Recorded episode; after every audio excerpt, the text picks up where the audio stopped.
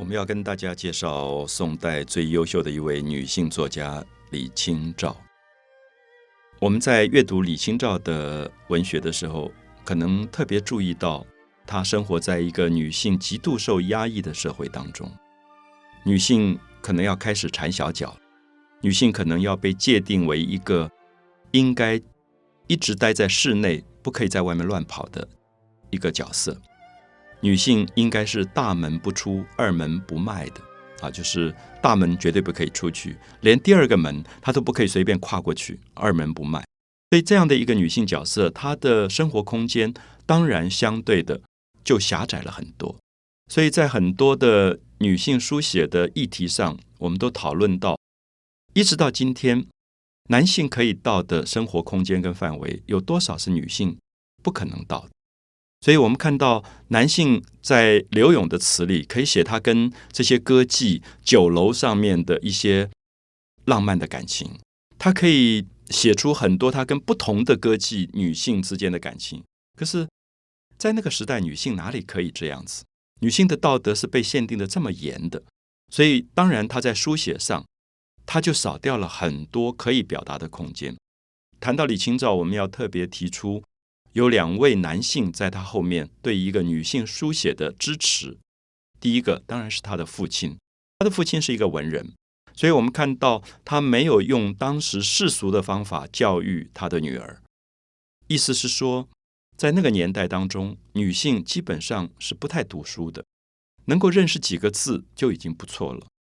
那么根本不太给她太多的教育的机会，所以女性如何去书写当然受到很大的限制。可是这个父亲疼爱这个女儿，也觉得这个女儿应该跟儿子一样可以被教育，可以读很多很多的书，所以李清照才在成长的过程里面有机会接触非常非常多的精彩的文学作品，而去培养了她在文学书写上的才能跟可能性。所以因此我们也用这个方法来解释说，女性作家很少，女性画家很少，并不是女性没有才能，是因为女性她表达才能的机会根本就被剥夺了。我们看到李清照因为有特殊的条件，父亲给她这样的机会，她立刻就变成了才女。因此也可以了解到古代有多少的有才华的女性根本是被糟蹋被压抑了。那么这个从成长的过程里受到父亲鼓励读了很多文学作品的少女作家，她其实长大以后面临到第二个巨大的严厉的考验。因为我们知道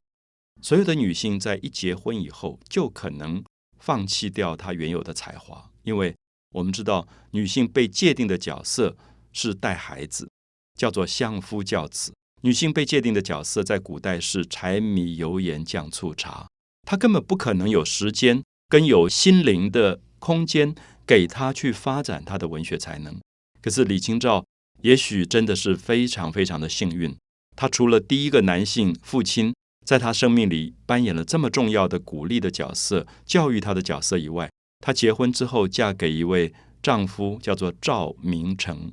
我们知道赵明诚大概是中国历史上少有一个这么疼爱太太的丈夫。也许我讲这句话有一点点语病啊，可是我的意思说，这个疼爱不只是说宠爱，不只是说太太站起来的时候帮她拿椅子，帮她端茶，帮她盛饭。我觉得还有一个是说，作为一个女性空间的那个心灵感受如何被男子尊重。因为我们知道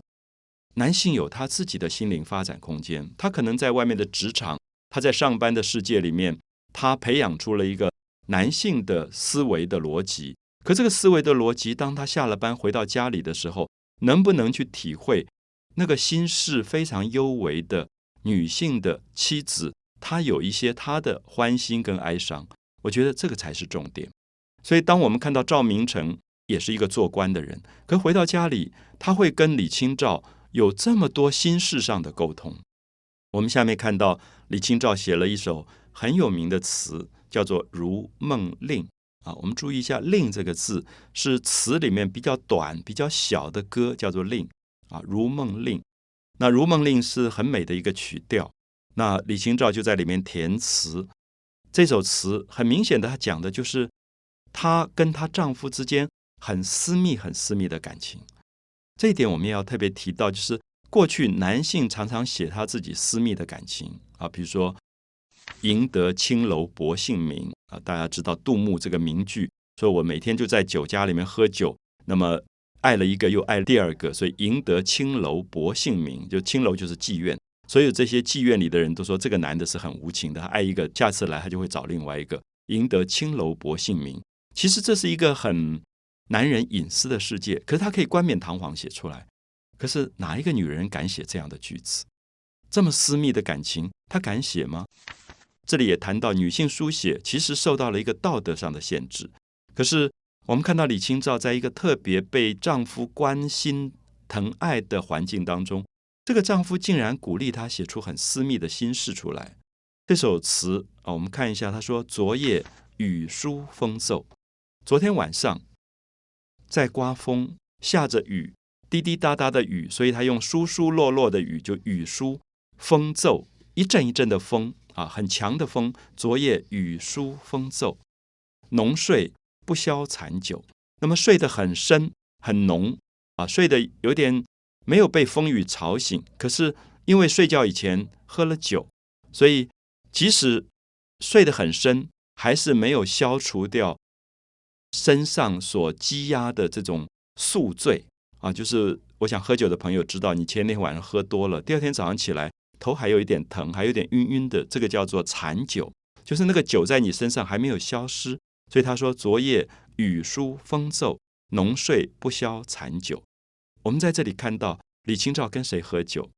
当然是她的丈夫赵明诚，她不可能跟另外一个男人喝酒，因为在古代的道德里。那么这个时候她在讲一个很私密的，睡觉以前跟丈夫喝一点小酒，然后听到一夜的雨声，其实是非常私密的感情。然后他就有一点担心说，外面的花会不会是因为雨疏风骤会被风雨打坏了。可是这个女人很有趣，我们知道古代的女人常常是自己赶快爬起来卷窗帘看，可是她没有，她躺在床上，她说试问卷帘人。那么这个卷帘人是谁？我想大家知道一定是赵明诚，因为